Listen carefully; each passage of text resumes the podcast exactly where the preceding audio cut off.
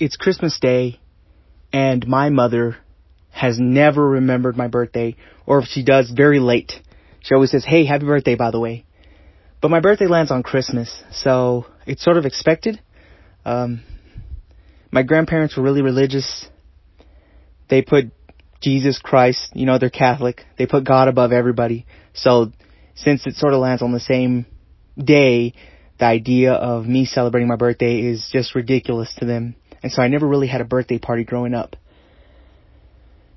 but my mom, on my 14th birthday, she wakes me up with a birthday cake.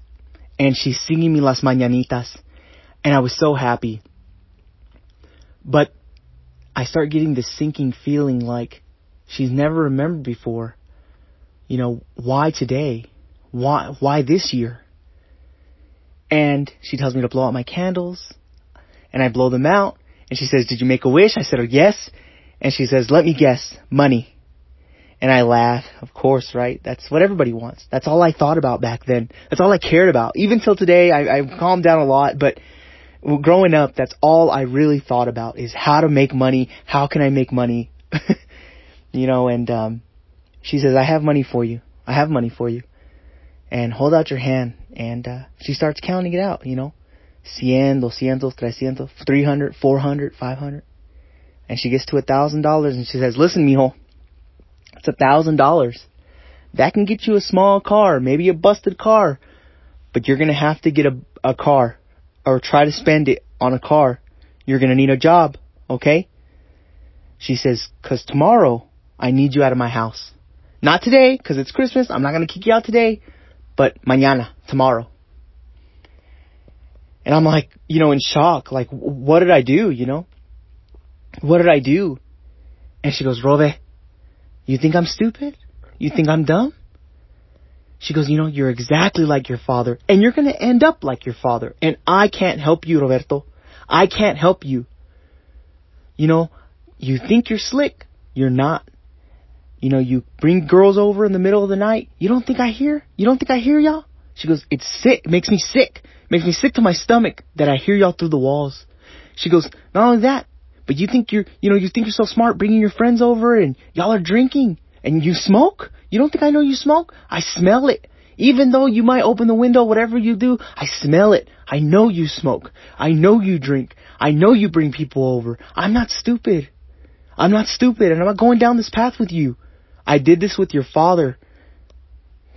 You know, I, I married your father at a young age. I had kids at a young age and I was stuck with those kids. And I'm, I'm, I'm glad I raised y'all, but I never thought you would turn out like this. I never thought. And I can't do it again, Roberto. She goes, sometimes, you know, when we're getting in fights or we're arguing and you're yelling at me and you hit my walls, you punch holes through my walls, you, you look like you're gonna hurt me and I'm scared of you. I lock my door every night because I'm scared of you. You remind me of your father and he used to hit me and I'm not gonna get hit again. I'm not going to get hit again, especially by you. I'm not going to let you hurt me. And I know one of these days you might hurt somebody. You might even kill somebody. But you're not going to hurt me. Your father used to bring his little friends over. They used to hang out. They used to pee in my living room. They, there was a pool table right in the middle of my living room. And I refused to live like that. That's why I, I, I remarried. And that's why I didn't stay with your father. He went to prison, you know, and what am I supposed to do? I had a one year old and a four year old. What am I supposed to do? I can't take care of the kid. I have to live with my parents. For years, I left live with my parents until I met Lee.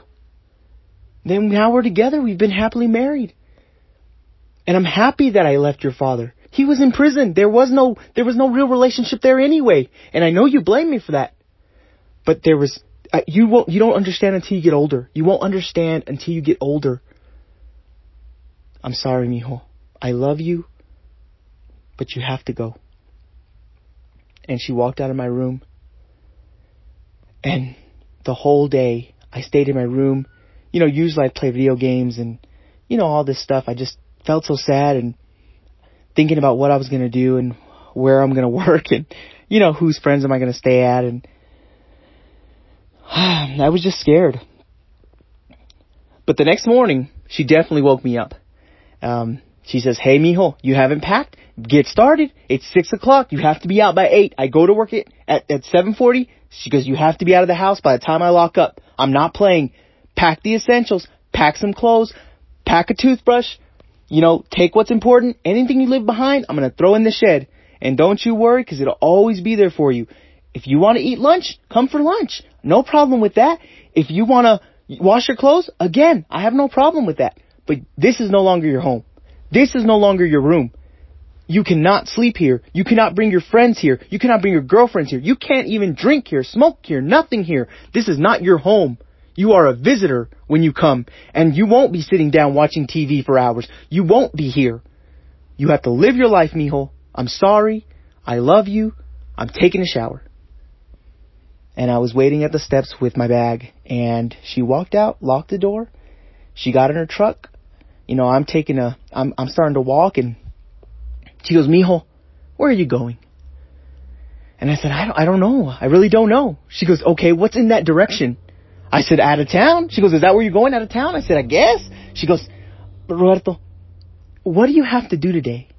What do you have to do? Do you have any goals? Do you have any short-term goals, long-term goals? What kind of goals do you have? And I said, I don't know, man. I really don't know. She said, okay, I told you last night, Short term goals. Get a place to stay for tonight or maybe the all week till you figure out what you're going to do. Short term goal. Get a job so you have more money because that thousand dollars is not going to last forever. Long term goals. Get a car you can sleep in. Long term goals. Do better in school so you can, you know, get a better job so you can make better grades and maybe, you know, maybe you can do something. I don't know. But you need to figure your own life out, okay? She goes, listen here. She said, I'm going to teach you a really good lesson. She goes, look at the sidewalk. She goes, there's a lot of people that stay on the sidewalk. The sidewalk is safe. You could, and you make decisions every morning. You go left or you go right on the sidewalk of life every day.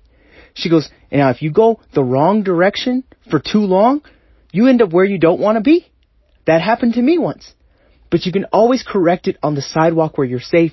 You can always start going in the right direction. And then one day you may wake up and say, I'm, I, I reached my destination. I'm finally here. But Rove, I really believe you're the other type of person. Like your father. You want shortcuts and easy outs. And fa- to get there the fastest way.